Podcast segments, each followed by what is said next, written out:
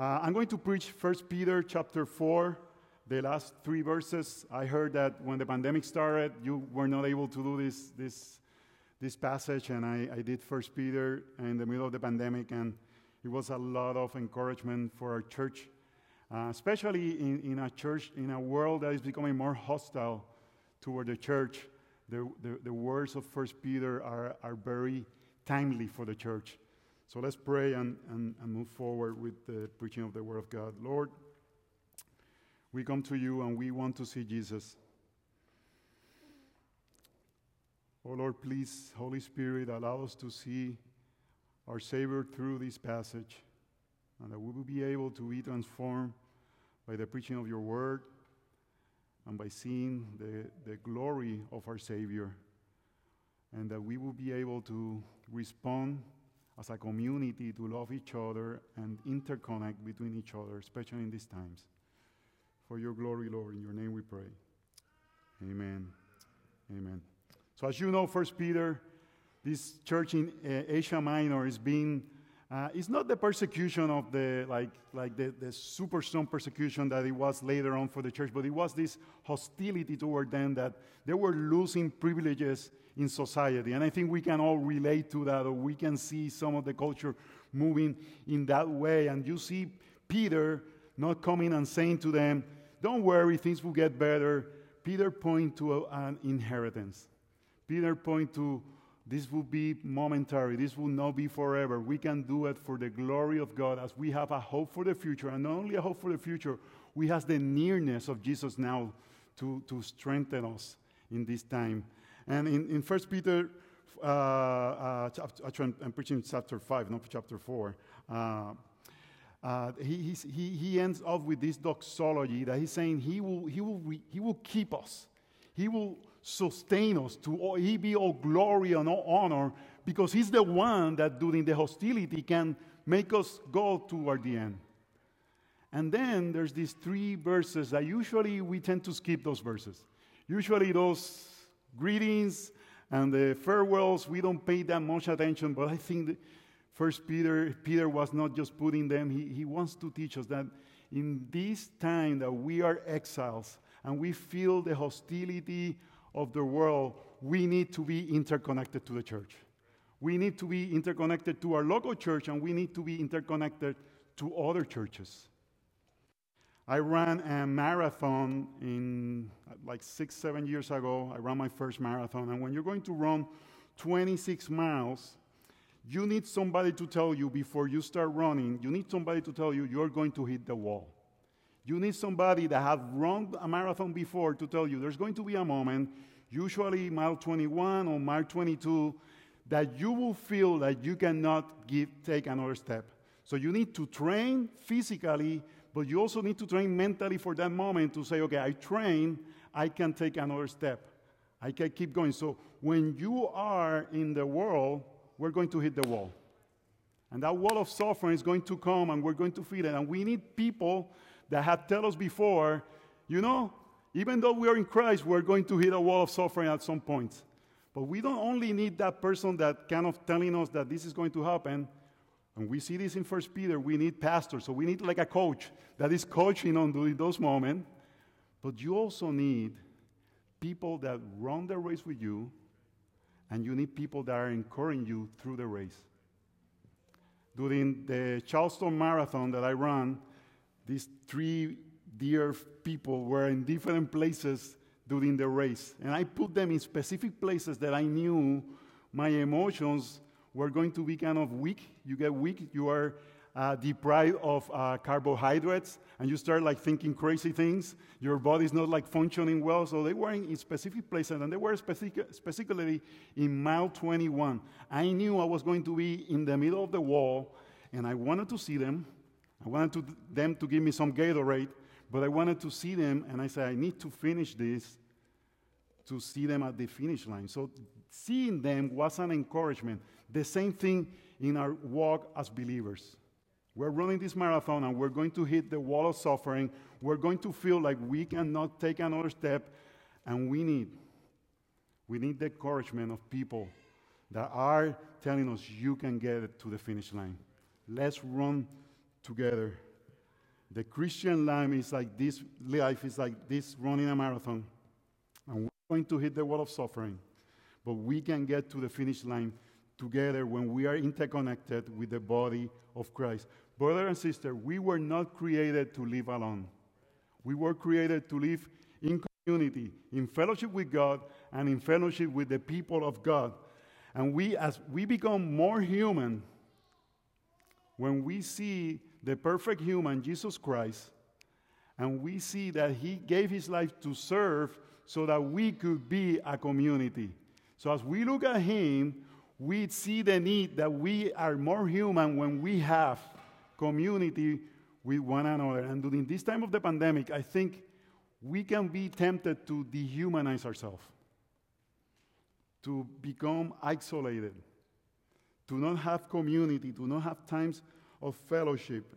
And I know this can look differently during this time, but we need to know that during the suffering, during this time, more than ever, we need to be interconnected with the body of Christ. We see in the book of Hebrews that the church was tempted to leave the race. And we see that the author of Hebrews tells them there's a cloud of witnesses kind of cheering you on. And that's what we need at this time of suffering that many of us are suffering with having Christmas maybe with not, with, not with our loved ones or the separation of, of, of people or just the how long this is going on. It seems like when you see the light of the end of the tunnel and a new strength come or something new is coming. And we need the encouragement of the people of Christ to get to the finish line. Each Sundays, runners that are tired come to church, and we need to be there to encourage each other with the gospel, with the hope that we have that we can make it to the finish line. So, brothers and sisters, in times of suffering, we need to be interconnected with the body of Christ. Let's read God's word. 1 Peter chapter 5, verses 12 to 14. By Silvanus, a faithful brother, as I regard him, I have written briefly to you, exhorting and declaring that this is the true grace of God. Stand firm in it. She who, ha- she who is at Babylon who is likewise chosen, sends your greetings, and so does Mark, my son.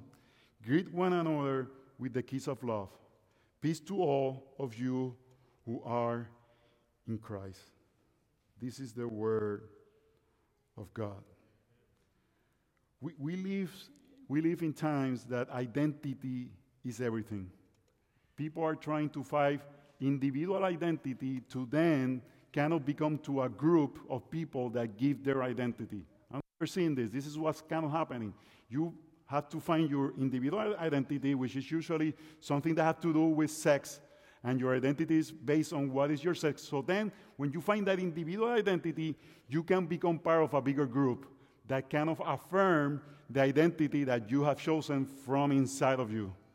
And there's something correct in a way in the sense that we are created to be part of a group. But really, we were created to have identity in Christ, so then we can be part of the body of Christ.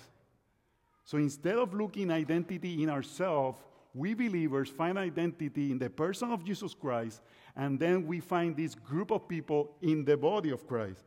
So when we are walking in difficult times, more than ever, we need our identity affirming Jesus and we need to be part of the body of Christ. And these are times that we more than ever did need this. In the time of the pandemic, I don't know if you have you see what happened to Tim Challies, that he lost his son. In he's a he's a pastor in Toronto. He lost his son in in Louisville, and when he came back to Toronto, he had to uh, quarantine for 14 days. And he talked about the cruelty of the pandemic in the sense it's like, right now, I need the body of Christ more than ever, and I cannot be with them. We need the body of Christ. And we need to remind ourselves how much we need it. So, in times of suffering, we need to be interconnected with the body of Christ. Point number one of five don't worry, not going to be that long. Fellowship based on grace. We need fellowship based on grace. By Silvanus, a faithful brother, as I regard him, I have written briefly to you, exhorting and declaring that this is the true grace of God. Stand, stand firm in it. You see, when we are saved by grace, united in Christ, we care about each other. We have to care about each other. And you see here, Silvanus saw that the churches in Asia Minor, something was happening, and they needed encouragement. Something was happening there that he saw the churches needed encouragement. What he did, he, he talked Peter. He, he got involved. He didn't say, well, that's a problem. They can figure it out. You know, I don't need to get involved with that. He saw that those churches had issues, and he says, by Silvanus, a faithful brothers, as I regard him, I have written briefly to you. Silvanus contacted Peter and say, Peter, they need to hear the gospel. Write to them. Write to them, remind them, because I can see that they're running the race, they're hitting the wall, and they're kind of struggling. They need to hear the truth of the grace of God. And that's the important thing about being part of interconnected with the body of Christ. We just don't come to church to receive like some kind of energy or to get our body discharged we come to care for each other. We come to see each other, and we're seeing who is coming to walking like this to church on Sunday. And we say, that brother needs an encouragement. Somebody has to talk to him. Who is missing? Who hasn't been coming? What is the reason? We need to get involved, even if sometimes people don't want us to get involved because we love them so much we get involved. Silvanus saw something, called Peter, and Peter's dude, I'm busy. No, you need to remind the grace of God. You need to do something. And, brothers and sisters, we need to get involved. We need to get involved in each other's life. We need to be watching each Sunday how we come, how we're acting, what's going on.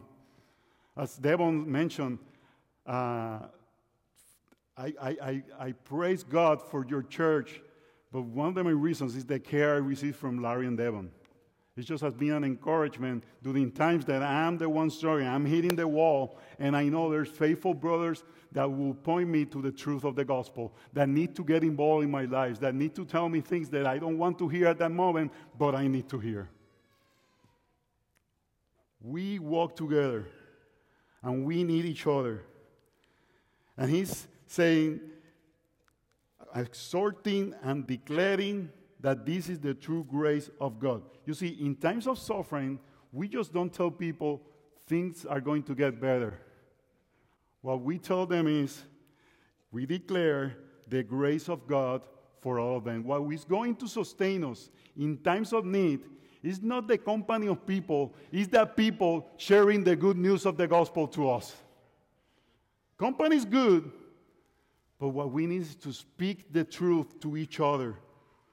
We need to be like Silvanus. We need to care enough to be a pest, to be sometimes unwelcome, to be sometimes kind of like uh, difficult to other people. Leave me alone. No, I want you to listen that the grace of God will be able to sustain you. So, my question to you are you thinking about others during the pandemic? Are you thinking how this is affecting their soul. Are you thinking if some of them need to listen that the grace, true grace of God, is, can sustain them? Because if we want to stand firm, as verse 12 says, I have written briefly to you, exhorting and declaring that this is the true grace of God, stand firm in it. When we hit the wall, when we feel we cannot continue, the only way we can continue is being firm in the truth of the gospel. Is knowing what the things that Peter has said before. We have an inheritance, we have a finish line. Let's get there. Let's get together there. Let's run together. Sometimes maybe in, it can feel like we are going a little bit backward. Maybe we are losing some miles because we have to go and get somebody, but that's part of the, what the body of Christ does. We're going to get there and we're going to get together. And this is a time that we need more than ever, the body of Christ, to care for each other, to pick up somebody that maybe is lagging behind, that maybe he's limping. Maybe he's not feeling that he's going to make it. We need to be like Silvanus and get in the life of other people. We need to remind them that we can stand firm by the true gospel of Jesus Christ, which give us the grace to continue to run the race.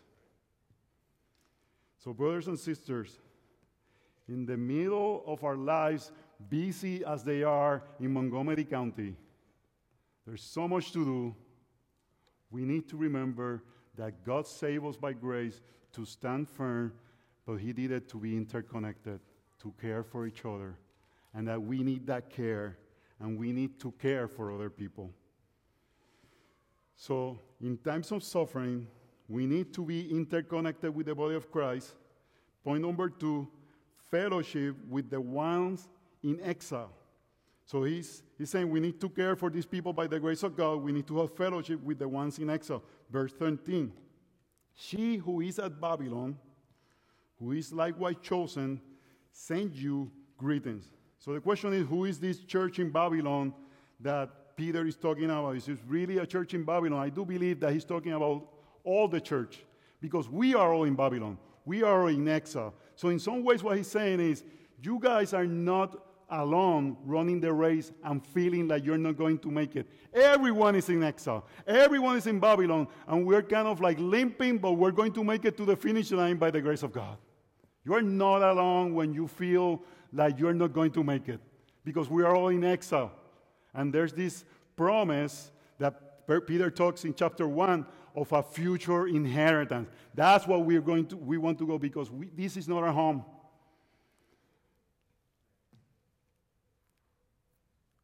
Let me see how I say this. I don't want to offend anyone. At the end of the day, who govern our country is important, but it's not the most important. At the end of the day, we are exiled, and this is not our, our ultimate home, and we have to make it to the finish line. It is important what happened in our communities. I'm not saying it's not important, but it's not the ultimate important. And even Whatever happens in the future doesn't happen, in some ways, we can be sure of something. We are going to make it to the finish line because this is exile, our home is in another place. And by the grace of God, the one that we just gave doxology in verses 10 and 11 is the one that is going to affirm us, sustain us, and to Him be all glory.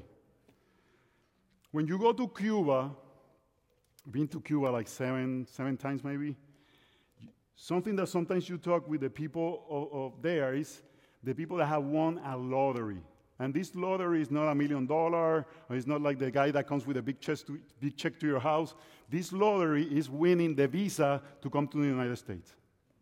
And there's a yearly lottery that some people win that lottery, and it takes usually between a year or two years from the day you win the lottery to the time you get on that plane and arrive to the United States.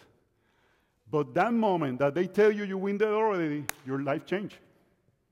There's a, there's a countdown to when you're going to get out of the country and come to have freedom in the United States. We are in a similar situation. We already won that visa. We are in EXA. We are just waiting for that moment. We're just counting down for the moment that we're going to be in our home, which is with Him for all eternity forever. So, in some ways, we are set with all the church and we're just waiting for that moment, and that moment is coming, and you know something, it's coming faster than what we think. So we are all running this race. We are chosen by the grace of God. And that's one of the things that I love about being part of Sovereign Grace. Is that we can care for other fellow exiles in other places and encourage them to continue to run the race, either in Costa Rica, either in Colombia, either in, in, Bolivia, either in Mexico, either here in the United States, in the Philippines. That's what we're doing. We are all in excellence. We're just reminding each other we're running this race, but we have been chosen by God and we're going to make it to the finish line. So let's run this race together. So, in times of suffering, we need to be interconnected with the body of Christ. So, we suffer together. We're all in exile. We're running this race. Point number three is a fellowship that is based on redeeming grace. It's a redeeming fellowship. And so does Mark, my son. There's few characters in the Bible that has such a deep effect on me than John Mark. He always get me John Mark. You guys know in Acts, uh, Peter or Barnabas, they go on a trip, they take John Mark, and your Mark abandoned them, and then Paul didn't have, want to have anything to do with him. He abandoned them, and he say, and when they were going to get together in another time, Paul tells to, to Barnabas, I'm not going if he's going because he already abandoned us. And Barnabas is saying, let's give him a chance. And he said that it was such a, a, a fight or a discussion between them that they took separate ways. You know what affected me about your Mark? That wasn't the last thing that was written about him in the Bible. He wrote the Gospel of Mark. He was a, a, a close companion of Peter. Paul, three times in Colossians 4, in 2 Timothy 4, and in, Philipp, in, in Philemon 24, talk highly about John Mark. So the thing is, relationships get broken in this race. Maybe sometimes we hit the wall and we kind of like react in different ways, and that can bring relational uh, brokenness. Is that correct? Hallelujah. Relational brokenness. That's not the end of the story. That's not the end of the story. And maybe some of you, and I know some stories well from 2011 and things like that, I want to tell you that's not the end of the story. The grace of God for believers is greater than offenses here on earth. And there's always hope for reconciliation. And there's always hope for reunification when we are motivated by grace, when we see each other as fellow exiles that are running the race. So don't give hope with all friends that are no longer close to you. The gospel is greater. And you may feel that it's almost impossible. The gospel is greater. And even sometimes you feel that we're not. You know what? If they are true believers, we are interconnected in the body of Christ. So, if there's any relationship strained with people in the body of Christ, that's not the last that is written off. The same way as John Mark was able to uh, uh, experience restoration with Paul, we can have restoration with other people. And we need to pray and be leaning forward to that restoration if that is to happen. We need to be in a position that if the, if the person that we have relational story say, I, I want to restore, say, I'm ready.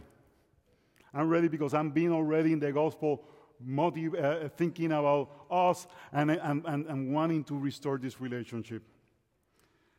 I, uh, in our church, we are three families that came from the church in Ashburn. We were part of the church in Ashburn. And one family remained in the church in Ashburn, Bob Donahue's church, you know, Ashburn, Virginia. So, uh, in the middle of this homeschooling, totally white church, and it was very homeschooling. It was when there were some people that we were like, whoa, we homeschool now, but back then I was like, whoa, what's that? Uh, there's these four Puerto Rican couples in the middle of that church that we became like family. We were very close together. Almost 20 years of relationship. Kathy has been in some of the delivery rooms of some of these ladies. We have cried, we have laughed, but you know what we've done? We have sinned against each other. And I'm not saying this lightly. And there has been serious sin between each other. And the reason we are still such close together is because of the power of the gospel that we know that even we can have moments of sin against each other, the gospel is greater than that. And that has to be something that needs to be real if we are going to relate and interconnect with each other. It's not this situation that you say, Well, I'm a sinner, you need to accept me like I am. It's different. You need to have that disposition toward others. And, extend grace and mercy toward those that sin against you and be able to walk together the race and don't be surprised that sometimes people will sin against you inside the body of Christ. Again, I'm not giving permission. Go ahead and sin against each other. But we have the grace of God knowing that we can restore a relationship even though when situations come that, that can be different. Right now, even the mask can bring difference. Or the pandemic, or like the, or preference, or Fauci, or the vaccine, or whatever. And people have, can have different strong opinions. The gospel is greater than that. The gospel can bring us together in the middle of those situations. And we can die to self so that we can walk and run the race together toward the finish line. Like seven years ago, there was somebody in our church that came and he was part of our church, and all of a sudden there was a lot of relational uh, pain that Kathy and I we experienced because of that. I'm not going to go into detail. But something happened that I thought that I never was going to happen to me in my ministry life. That person in front of me, he acknowledged that he was doing things on purpose to hurt me. It really was, I was like, I never thought that. I, I was giving him the benefit of the doubt that we were having just, but he told me, no, I'm on purpose, I'm trying to hurt you. And I'm not going to say how that ended, but I remember after that conversation coming to Kathy and saying, well, uh, this person was in an evil way trying to do things to harm me. But the next thing I told Kathy was, we cannot allow that to define the other relationship that we have in the church. We cannot make other people pay for his mistake and sins. We need to keep our hearts open and there may be another person that come and do the same thing, but the gospel give us hope for restoration and give us hope for, for uh, him to be able to take care of us in doing those times. So as John Mark was restored, Paul needed to give him, he give him a chance, knowing that maybe this guy will, will kind of like quit again on us. And that has to be our disposition toward others in the gospel we need to be extending grace and extending kindness and opening our hearts, even if that will put us in a vulnerable position that people can sin against you, against us. Sin not singing, but sin sinning. Thank you. In times of suffering, we need to be interconnected with the body of Christ. We walk together in the exile. The gospel defines our relationship. Point number four is that fellowship that shows love. Verse 14 greet one another with the kiss of love. So Peter did not have to deal with COVID, that's for sure. In actually in Hispanic circles, we kind of kiss each other, and I'm kind of like discouraging that because of we live in an over sexualized world right now. I think the point that Peter wants to bring is that there has to be real warmth within the body of Christ we need to really care for each other. We, either if it's a fist pump, if what you feel comfortable is doing the elbow thing right now, it's not going through the emotions. It's really showing, even if you're just showing your eyes with your eyes, I care for you. I love you. Because we are connected by something deeper. We are in exile. Our identity is not what we are or what we do. Our identity is what Jesus did for us on the, in, in the cross, and that defines us. And you are part of me in a way that is uh, above all that I think. So we are together in Christ, so I care for you. One of the things that I love about traveling to other countries is having deep relationship with people that you just met. You just met them, and like 24 hours, we're like best friends. And we're open our, because there's something deeper that we know that Christ did, that we are more united than even with some blood relative members. So we care about each other. Silvanus showed that kind of care. He didn't only show it with a greeting with a kiss. Don't greet me with a kiss. That will be the end of you, but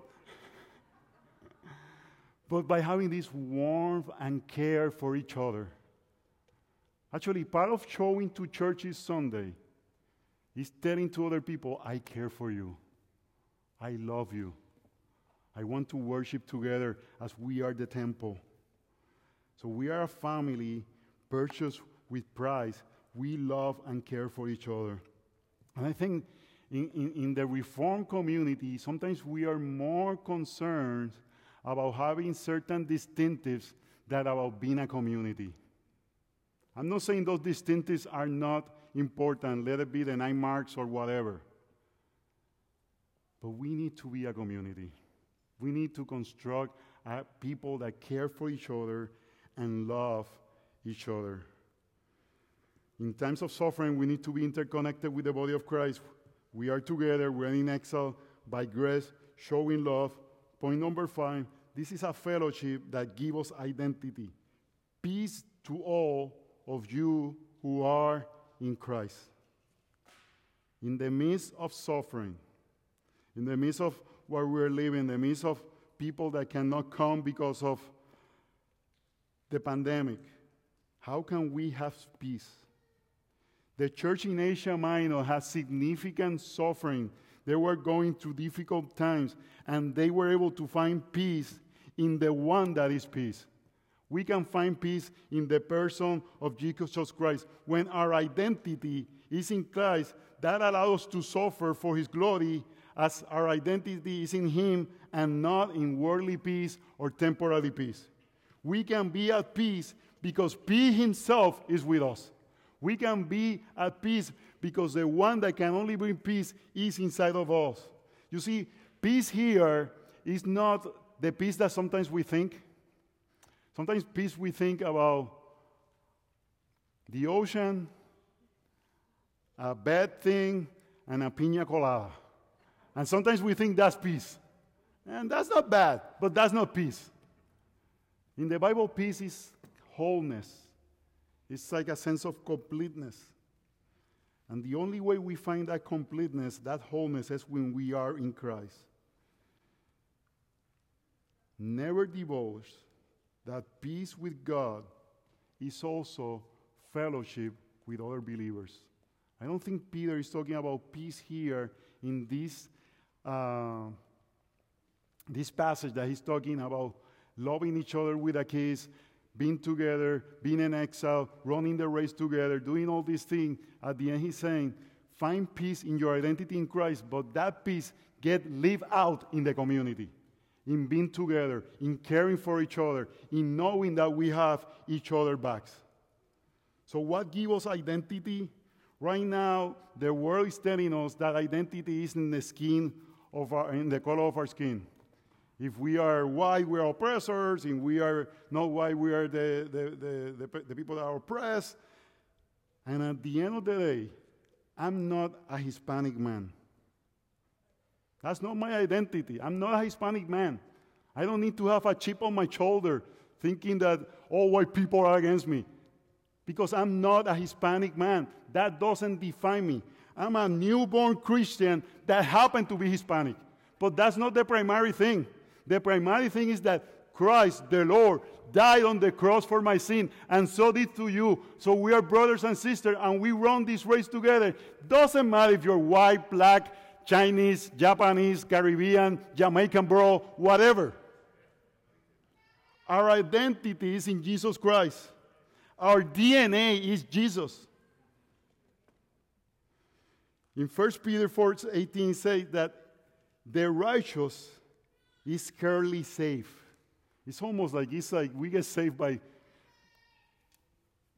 by the by the teeth. How you say that? Exactly. Thank you very much. What that tell us? We need all the help we can get. We, we cannot run this race alone. We need to open our lives and we need to care for each other. We need to come to church looking around and say, who I'm going to care for today? Who I'm going to encourage? You uh, kids, you know, preteens, almost teens, start making friendship with other kids in the church that will be not just to talk about video games or things like that, but start talking about spiritual things. So you can encourage each other as you walk through adolescent time. Be intentional about building friendship with others. Younger adults or teenagers, look, look for the younger kids and be encouragement to them as they walk through the, the life of the believers. Be intentional about building those kind of relationships. Adults, you need to be intentional about building relationship with other people. It takes work. And in this busy life that we live, it takes work. It takes putting things on the calendar. It takes uh, cooking meals. It takes making phone calls, doing Zoom meetings, whatever it is. But we need each other. We are interconnected. In the marathon of life, we are going to hit the wall. We're going to hit that moment that we, are, we think, I cannot make it to the finish line. I remember in my first marathon in, in Philadelphia, I stopped three times. And the three times I say, I, am not going to be able to make it. And then I thought of them. And then I thought of my friends mocking me. and somehow I, I did it for like another mile, and then I stopped again. And then there were people with like signs in the street of Philly. And he said, one, there's a sign that says, hit it for power, and you cannot hear and see, and you try to get encouragement from the crowd. If we're going to make it to the finish line, nobody make it by themselves. We need the body of Christ. We need to be interconnected. We need to know that we're in exile, that this is not our home, and that we need encouragement from other people, and we need to receive it, and we need to give it. Because of the gospel of Jesus Christ, we know we can make it to the, to the finish line. Let's care for each other because we are just not people in the same church. We're people that are part of the same body, the body of Christ.